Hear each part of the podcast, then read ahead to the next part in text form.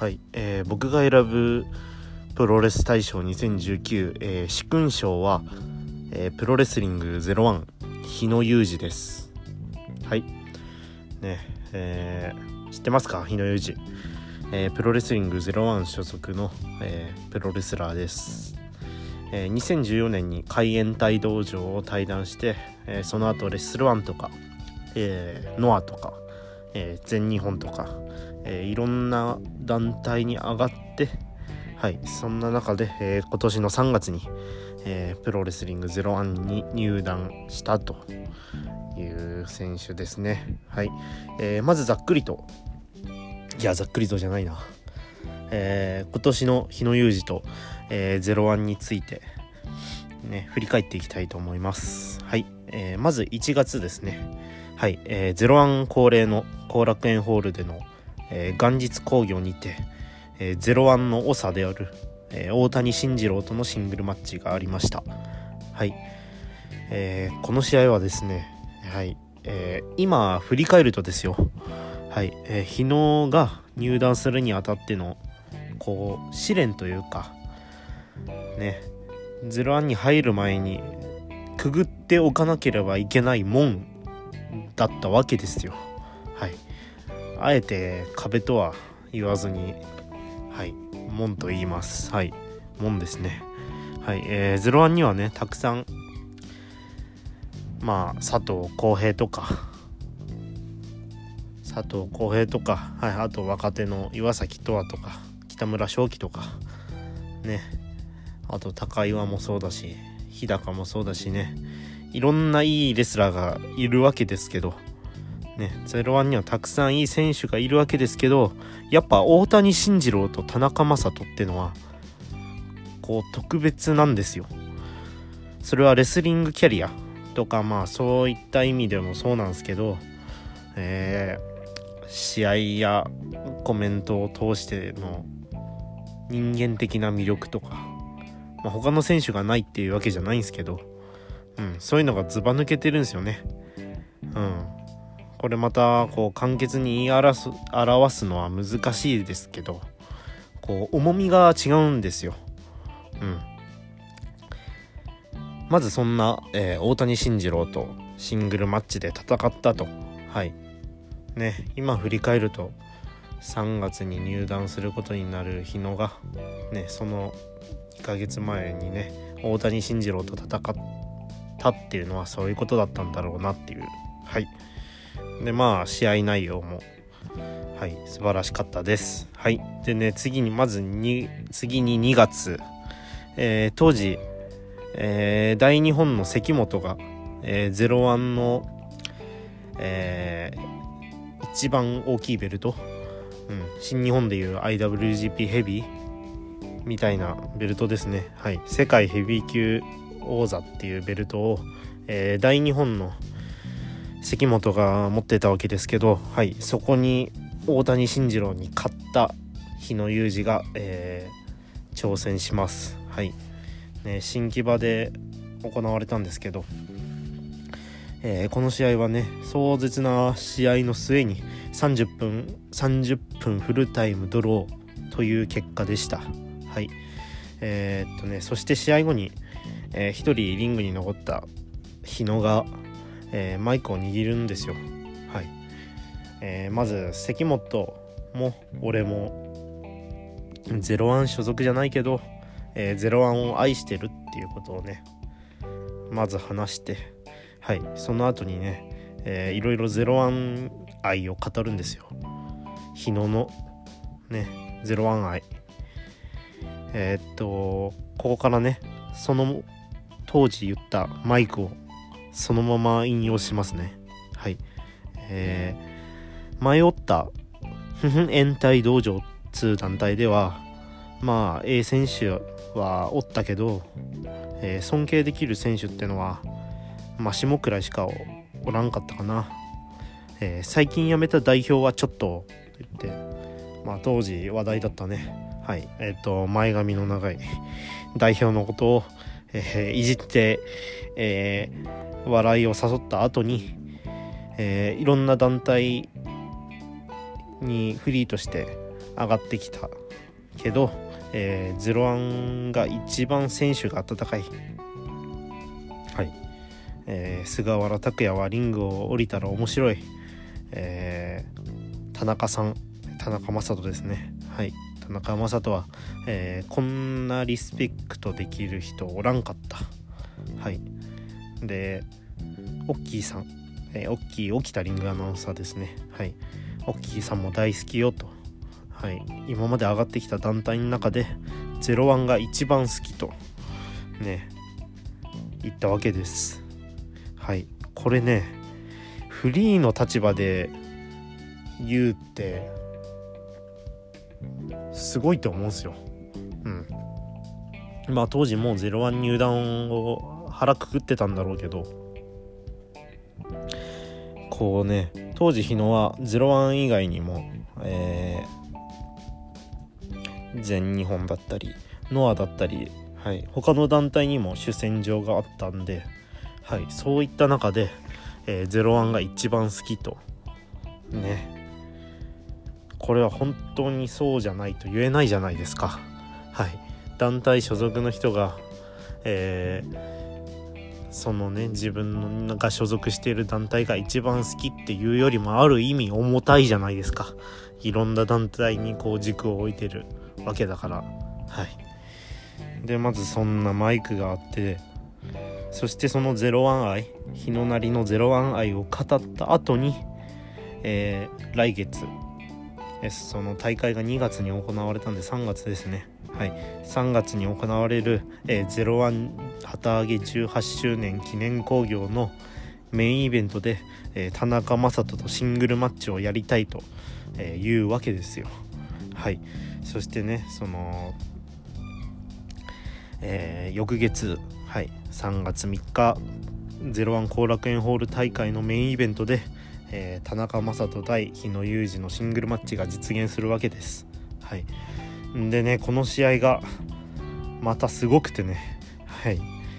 本当ただただすごいって感じの試合で。はい。まあだなんとなく想像つくと思いますけど。はい。で日野が勝って、えー勝った日野が、えー、試合後マイクを握って、えー、改めて、えー、01はいい団体ですねと、ね、マイクするわけですよ。はい。ねえー、01のポスターに「いじめ撲滅」って書いてあるけどああいうのはすごい大事、えー、子供は未来みんなで守りましょうっていうね。はい。01はそういったいじめ撲滅っていうのをモットーにこう年間通して活動してるんですけど、はい、そこにすごい共感が持てると、はい、そういうふうに01という組織全体団体のモットーとかそういった部分をこうに共感を持っていることを示した後に、えー、後にですよ。はい。えっ、ー、と田中さんとまた熱い試合がしたい、えー、菅原拓也と酒を飲みたい。え、笹崎社長の寝顔をもっと見たい、え、だから、え、みんなが許してくれるなら、えこの01に入団したいと思いますと。日野がね言うわけですよ。はい。そしたら会場が、え大日野コールでね日野が涙ぐんでっていうね。はい。入団が決まるわけです。はい。このねえっとまあ、田中将人と熱い試合がしたいっていうのはまあ言葉の通りですけど他の菅原拓也と酒飲みたいとか、えー、笹崎社長の寝顔をもっと見たいとかねこの辺りの言葉をえっとゼロワンファンの僕なりにね掘り下げてみると、えー、解釈するとはい。えっとまず菅原拓也っていう選手はね悪の貴公子なんていうニックネームがついててねはい。そういったまあヒールでもないですけどうん。まあそんな何て言うんだろうな。うんちょっと悪くてみたいな。ねリング上ではそんな感じなんですけどまあ飲みの席でめちゃくちゃ面白い人なんですよ。はい。というのもえー、っと今から2年前2017年のクリスマスイブに、えっと、僕は01の、えー、謝恩会に参加したんですよ。えー、っとまあ要するに謝恩会っていうのはあれですね。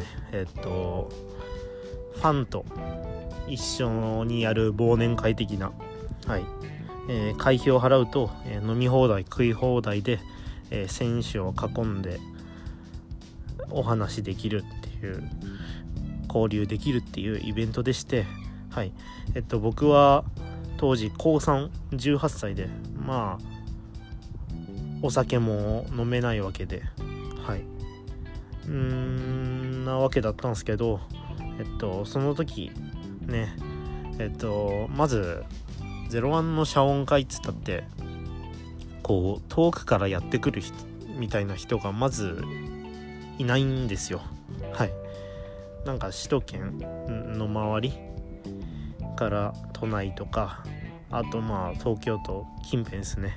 はい。そこら辺から来るファンの人ばかりで、はい、まず富山から来たっていう時点でちょっとね珍しがられてかつ、えー、当時高3だったんでね高3の子が富山の高3の子がね来たということで珍しがられましてはい、えー、僕は本名が健吾っていうんですけどこう選手とかえっと三股 GM とかにこう健吾なんていう風にね、えー、こう話しかけてもらったりとかしていただきまして。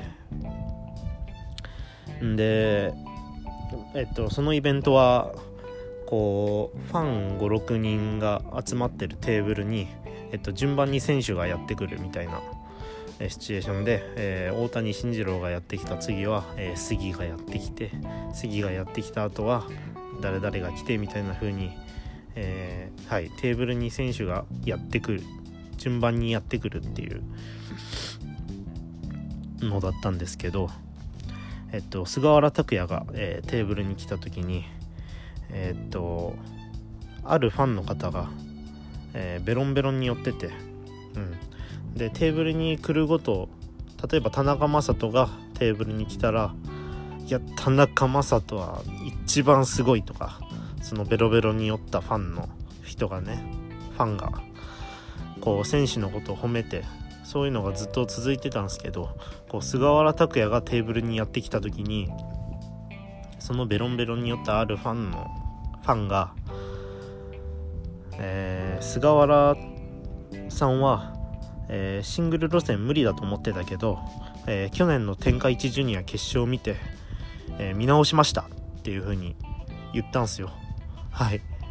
これ褒めてるけど最終的に褒めてるけどその前半のシングル路線無理だと思ってたっていうちょっとそっちの方が強くねとか思ったんですけどはい。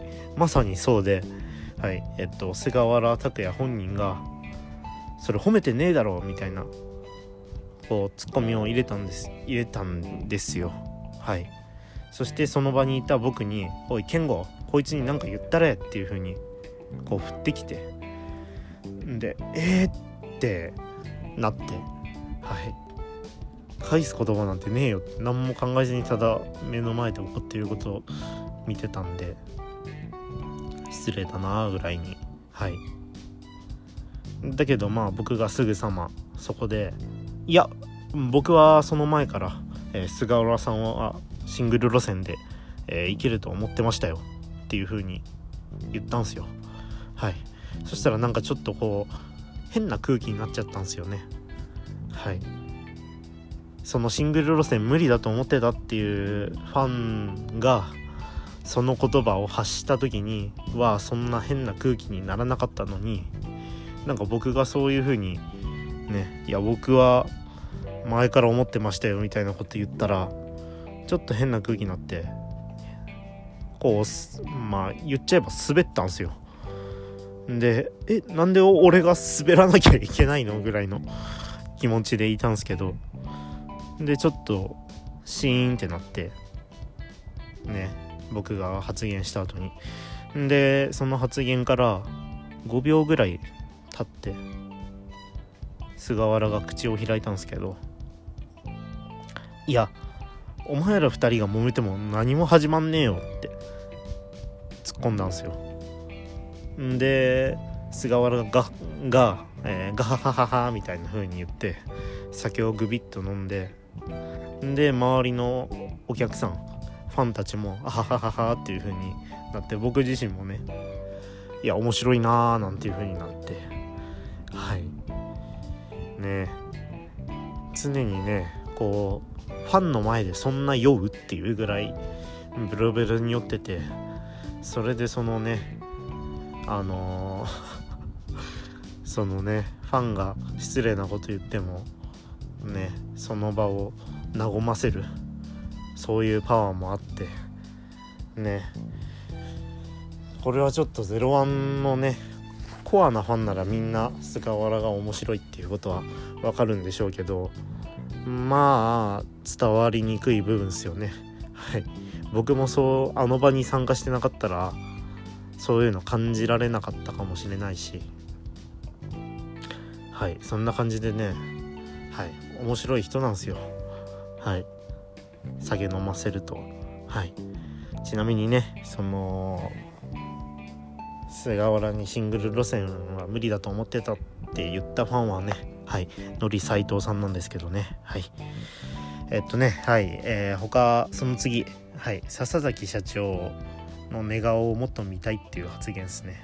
はい。えっとねこの発言に、えー、関してはえっとね当時日野は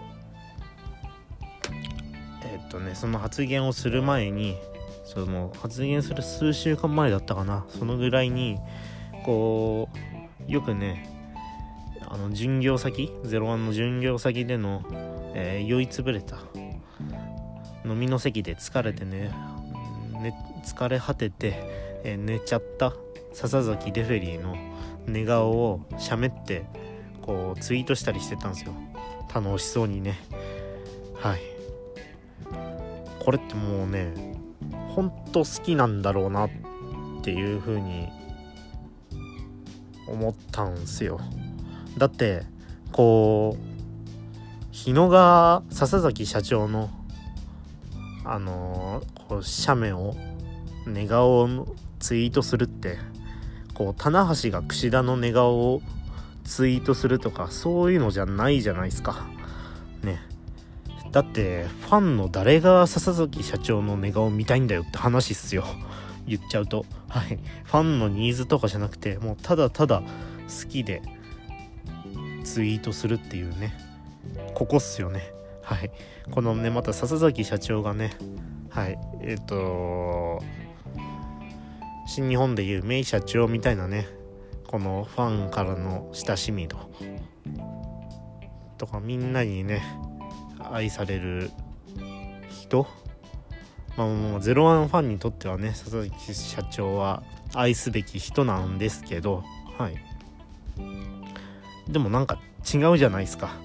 うん。なんて何が違うかって言ったら分かんないですけど。はい。でもねその僕はその本当に好きなんだろうなって伝わる日野の楽しそうなツイートの方が好きですしはい。棚橋がダメとかじゃなくてねはい。どっちがダメとかどっちが悪いとかそんな話じゃないんですけど僕はそっちの愛が伝わるのがツイートが好きだしはい。そのそこで、えー、ツイートした後に笹崎社長の寝顔をもっと見たいっていうのはわざわざリング上で言うのは本当に好きなんだろうなって。はい。そんな感じでねこう01ってこう選手あるいはスタッフのことをも知れば知るほどこの01って団体が好きになるようなそんな団体なんですよ。はい。知ったら嫌いになるとかまあそういうのもまあそんな知れば知るほど好きになるっていうのはね当たり前なのかもしれないですけどこう01は特にそこが強いと思っててはい。こういう魅力がね非01ファン他団体ファン他団体のファンにどれほど伝わってるかっていうのはまあお察しできますけど。はい。でねそんな感じでえっ、と日野が愛を語って01に入団したと。はい。えっ、とそして7月。はい、えー、見事火祭り優勝ですね。はい。えっ、と火祭りっていうのはえっと新日本でいう G1 ですね。はい。しかもその火祭りの決勝の舞台はえっとライガが降臨したあの超満員の後楽園ホールっすよ。はい。そこでねえー、っと決勝戦があったと。でね決勝の相手は、えー、デビュー2年目の、えー、01生え抜きの新人の岩崎とわという選手で、えー、まあね正直日野の貫禄勝ちってところだったんですけどはい。試合自体はまあ素晴らしかったんですけどはい。日野強えなっていうのが残ってはい。そういうのを残した後にね日野がねえっと日野のそのね優勝戦後の日野のマイクがこれまた良くてはい。まずそのリング上で倒れたまんまの岩崎とわに対して、また強なって一緒に01盛り上げようやって声をかけた後にこの3月にもリング上で言った01に入団したきっかけというか理由というか、はい、そういうのをまた言うんですよ。はい、強い強い田中さんがいて、えー、行さん酒飲む菅原拓也がいて、えー、適当な返事するオッキー起きたリングアナ、えー、でもフットワークは軽くて一生懸命仕事してます。はい、えー、そして何より、えプロレスファンを愛し、え子供たちを愛している、え大谷さんのあの背中。あの人はほんま素晴らしいですと。はい。これもねまた説明させてもらうと、えまずオッキー起きたリングアナはね、えー、リングアナでもあり、えー、音響係でもあり、こう、リングスタッフでもあり、営業マンであり、といった感じでもう01のいろんな仕事になってるんですよ。はい。会場に行ったら分かりますけど、このチケットのもぎりから、はい、今言ったリングアナ業務、音響、はい。あとなんか会場内走り回ってたりとか、はい、あと物販とか、はい、本当にいろんなことやっててそしてそれらが、えー、同時進行してるわけでこうたまにミスとかもあるんですよ。はい。ね。でもそのミスがねなんかこれがまた愛嬌だったりするんです。はい。愛おしかったりするんです。はい。というのもえー、っとこのオッキー起きたリングアナのこの01に対する愛がビシビシ伝わってくるからですね。はい。試合中とかこうお客さんよりものめり込んでる時とかあるんですよ。オッキーさんが。はい。ね。この大谷慎次郎が顔面ウォッシュやる時とかもこう何百回何千回と会場でね見てるはずなのにすっごい楽しそうな表情で「おいおいおいとか言ってるんすよ。はい。そんな感じでねもうすっごい愛が伝わってくる。はい。だからその日野裕二が言った、えー、適当な返事するオッキーっていうのはなんかまたこの会場でね選手のコールを間違えたりとかそういうのもたまにあるんではいなんかそう想像できるんですけど愛おしいんすよね。はい。そしてねそしてえっと日野が言った、えー、プロレスファンを愛しえー、っと子供たちを愛している大谷さんのあの背中あの人はほんま素晴らしいですっていう言葉ですね。はい。えっとねこれはこれに関してはですねえっと01っていう団体は年間を通してこう地域のお祭りとかイベントあるいはまあ小学校とかそんな場所でこう無料工業を行ってるんですよ。うん、そして、えっと、いじめ撲滅をモットーにこうそういった活動をしてるんですよ。うん、一見こういじめいじめ撲滅って言葉とプロレスってこう相反するように聞こえるじゃないですか。ねプロレスってこう相手を倒すわけだから。はい。それがいじめ撲滅って。どういうことって。どうつながんのっていう。でもねこれ実際に無料工業に01の無料工業に足を運ぶと分かるんですけど。はい。分かるんですよ。はい。まず試合前にねえっ、と無料工業の試合前にえっと大谷先生大谷慎次郎先生によるちびっこプロレス教室っていうのがほぼ毎回行われるんです。はい。そこで、えっと、大谷先生が、えっと、ちびっこと一緒に運動してそしてプロレスってどういったものかっていうのをこう子供に分かりやすい言葉で説明するんですよ。はい。その説明する時にえっと例えばこの大きい起きたリングアナウンサーがえっとでも大谷先生、えーいじえプロレスって、えー暴力的なイメージじゃないですか。だから、えープロレスを通して、えーいじめをなくすっていうのはおかしくないですか？みたいな。そういった質問をこう大谷先生に投げかけるんですよ。はい。そしたら、えっと、大谷先生は、えいじめっていうのは、え心の弱い子がやることであって、えプロレスラー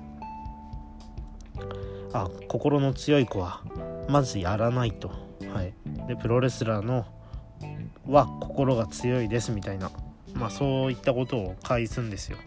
はい、そういったねいろいろこの大きい起きたリンガーナと大谷慎次郎先生によるこの Q&A やり取りみたいのがすっごい良くて、まあ、僕も1回しか生で見たことないんでこう正確にはどんなこと言ってたか覚えてないんですけど、まあ、とにかくね聞いたら分かりやすいんですよ。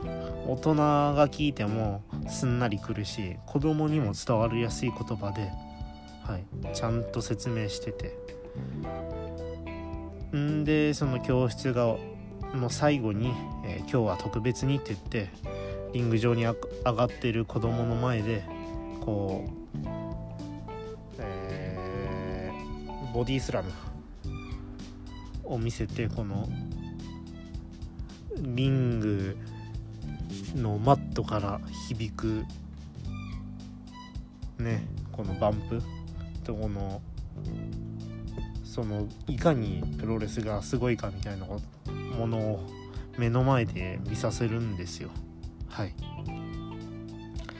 で教室が終わって、はい、試合が始まるわけですけど、はい、メインイベントにその大谷慎次郎が登場してこうやられてもやられても立ち上がる姿を子供たちに見せるんですよ。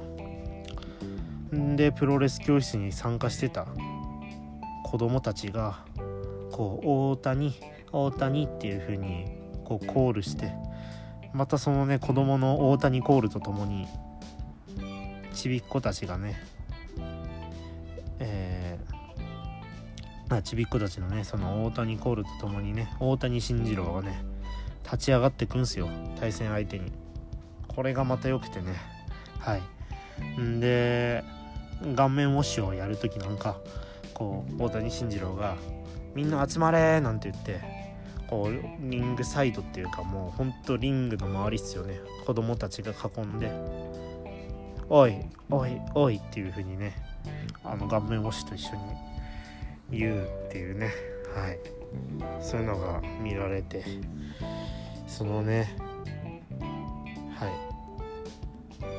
それがまたいいんすよ。はい。そしてね試合後にえっと大谷先生がマイクを握って、えー君たちの周りにも一生懸命な大人はたくさんいるから、えーお父さんお母さん先生、えー、そんな頑張る大人たちの背中を見て、え、感謝の気持ちを忘れない、え強い大人になってください。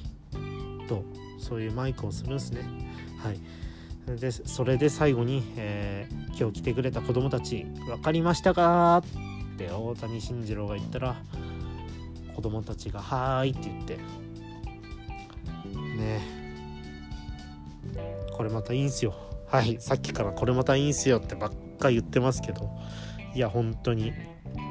はいこのちびっこプロレス教室でプロレスとは何ぞやっていうことを子供に丁寧に説明して、えー、プロレスの凄さを目の前で見させてんで試合で大谷先生がこうやられてもやられても立ち上がるところを見せてっていうねこう大谷慎次郎ってまた技を避けないからね食らって食らって勝つからそれがまたいいんすよね。はい。負けないっていうね強い心。はい。なんかやちょっと安っぽい言葉に聞こえますけどいや本当にねいいんすよ。はいね大谷慎次郎はそのね無料興行でねプロレスラー大谷慎次郎の姿を通してこの大谷慎次郎の魅力とかそういうことよりはこう頑張る大人の姿を見せてるんですよ。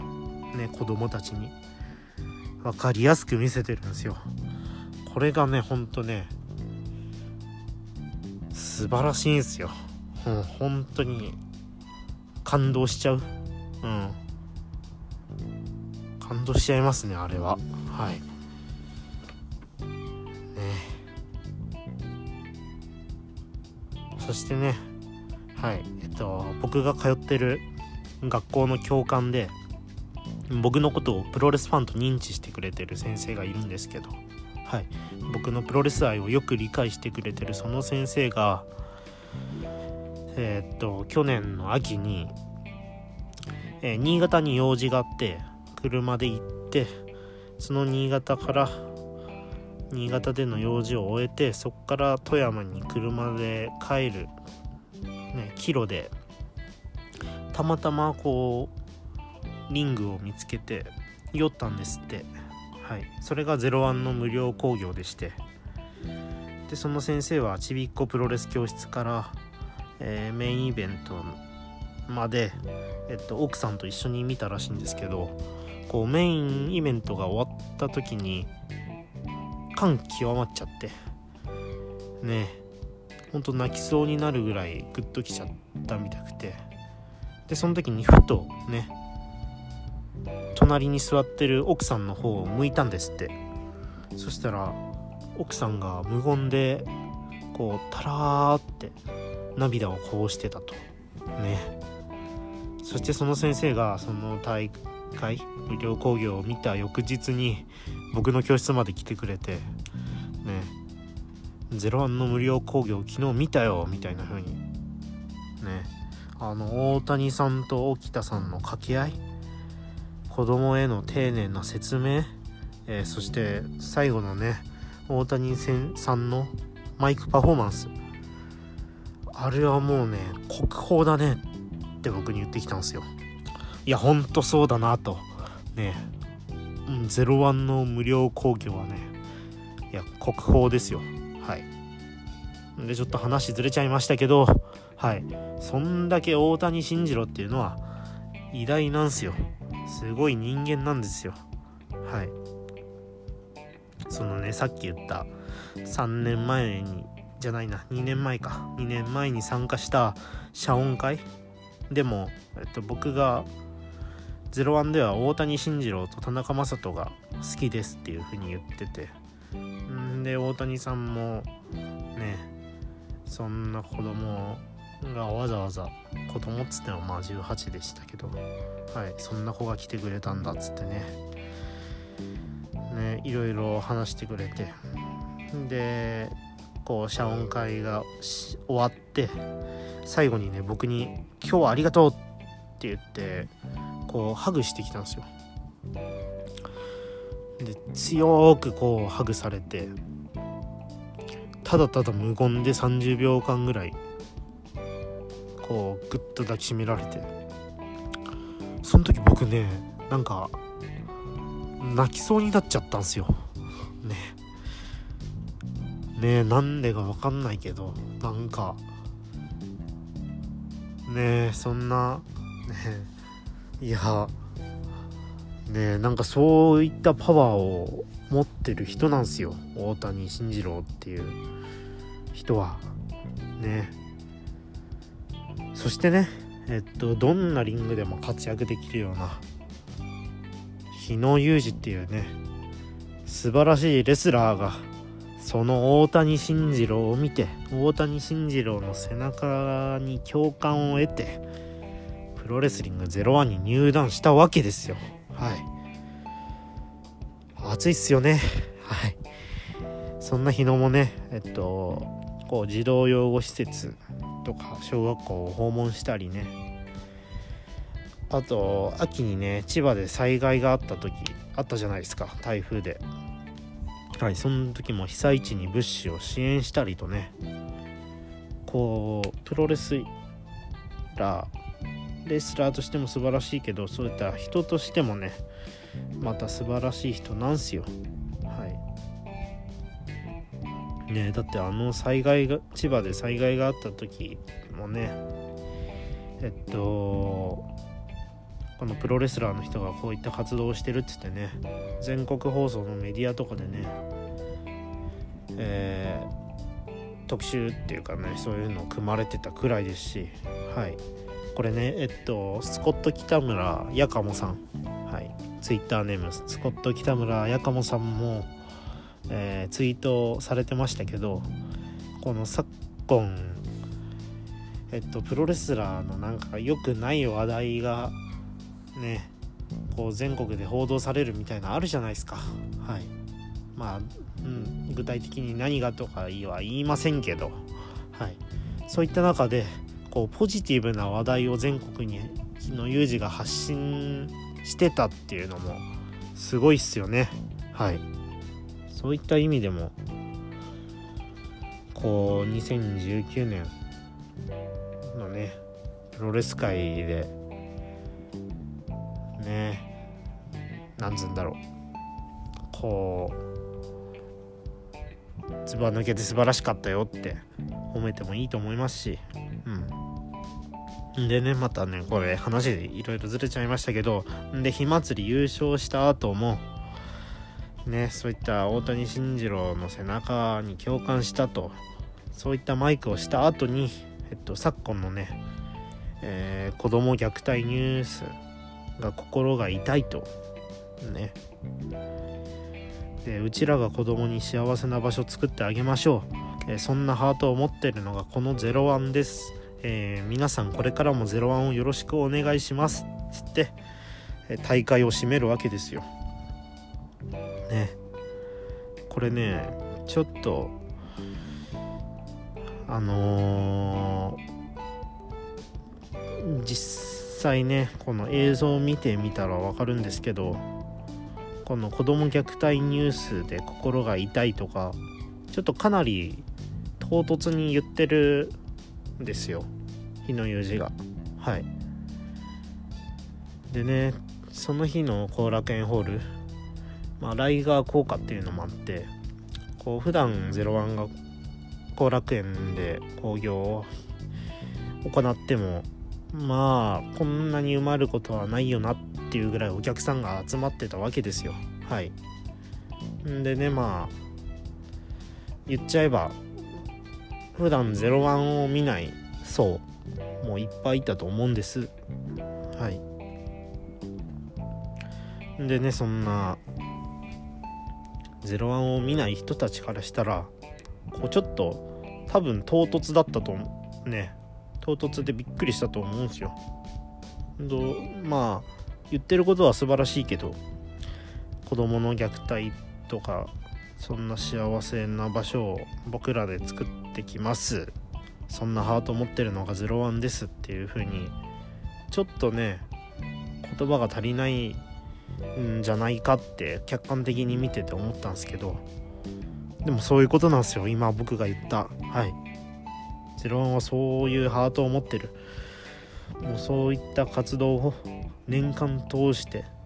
だって多分年間の興行の3分の1ぐらいははい多分そういった無料興行だと思いますしね。無料興行っていうかまあ無料だけじゃないとしてもそんなチャリティー興行とかはい。そんな団体っすからね。はい。ね。そういうことっすよ。はい。でねえっと7月に火祭り優勝しました。はい。でその2ヶ月後、えー、9月に後楽園ホールでえっと関本から、えー、世界ヘビー級のベルトを奪いました。はい。ね。前回関本と戦った時はフリーとして戦ったわけだけど今度は01所属になって再びチャレンジしてベルト奪還というね01にとってもねこの司法が戻ってくるっていうね。はい。いいっすよね。はい。ちゃんとつながってて。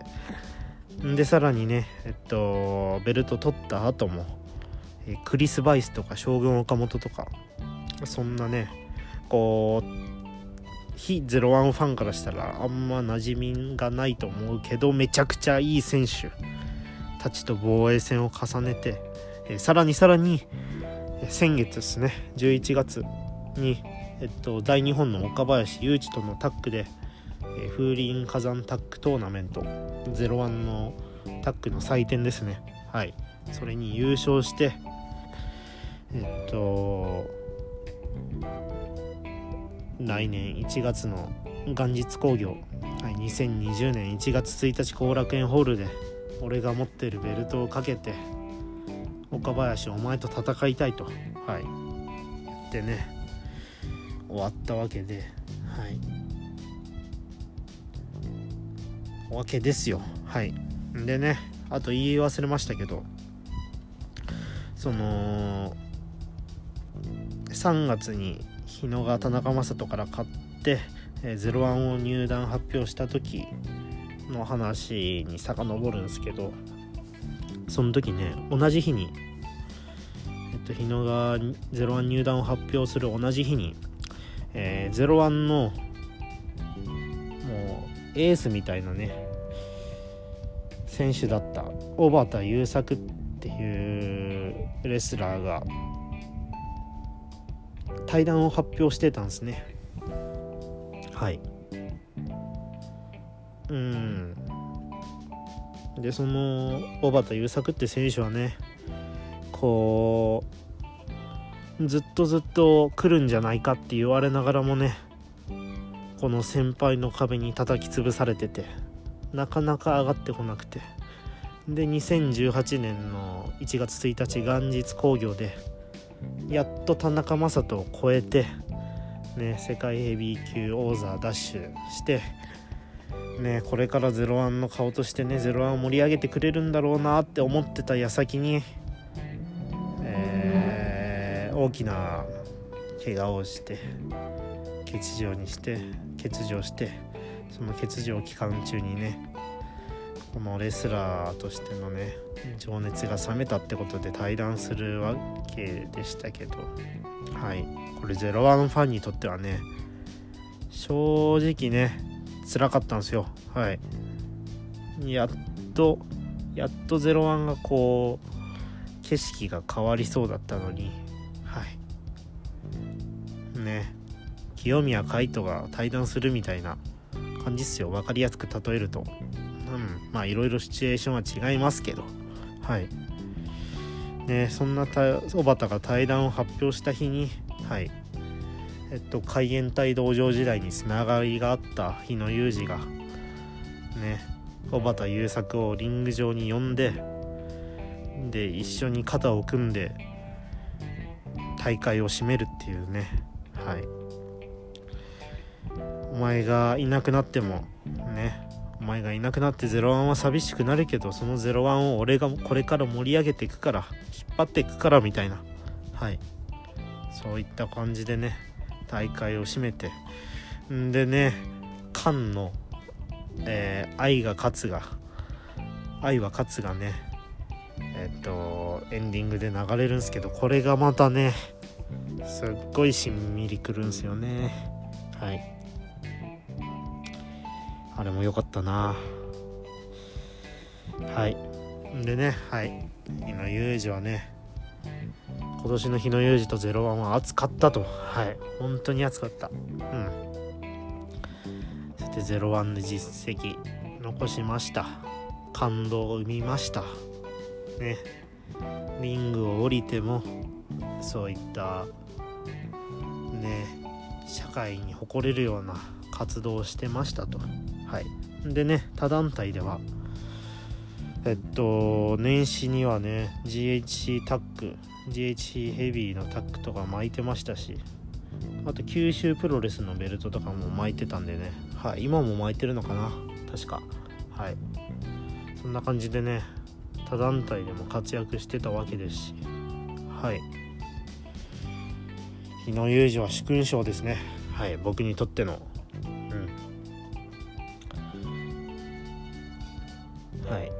もうこんだけ語るとね殊勲賞まあいわゆる準 MVP っすよね。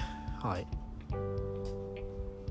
えこれでも準 MVP なのって感じかもしれないっすけどはい。僕の中ではねもっと熱かったレスラーがいるんすよ今年。はい。ね今のね今話してきた話の中でも上がった。はい。大谷慎次郎ですね。はい。ね今年の MVP は大谷慎次郎でしょはい。ね。僕の中ではねもう僕の中でっていうかまあ他のゼロワンファンうんの中でも多分そうですけどもう神的なね神みたいな存在であってこう何年の MVP だとかね。2019年の MVP だとか。毎年いいわけであって。なんか今更こういうのもおかしいみたいなね。もう殿堂入りぐらいのね。気持ちはあるんすけど。うん。でもね。それを踏まえた上でも今年の大谷慎次郎は熱かった。はい。ということでね。はい。次回は大谷慎次郎今年暑かったよって話します。はい。ね。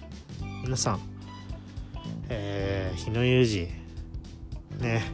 年始から岡林と戦うわけですしね。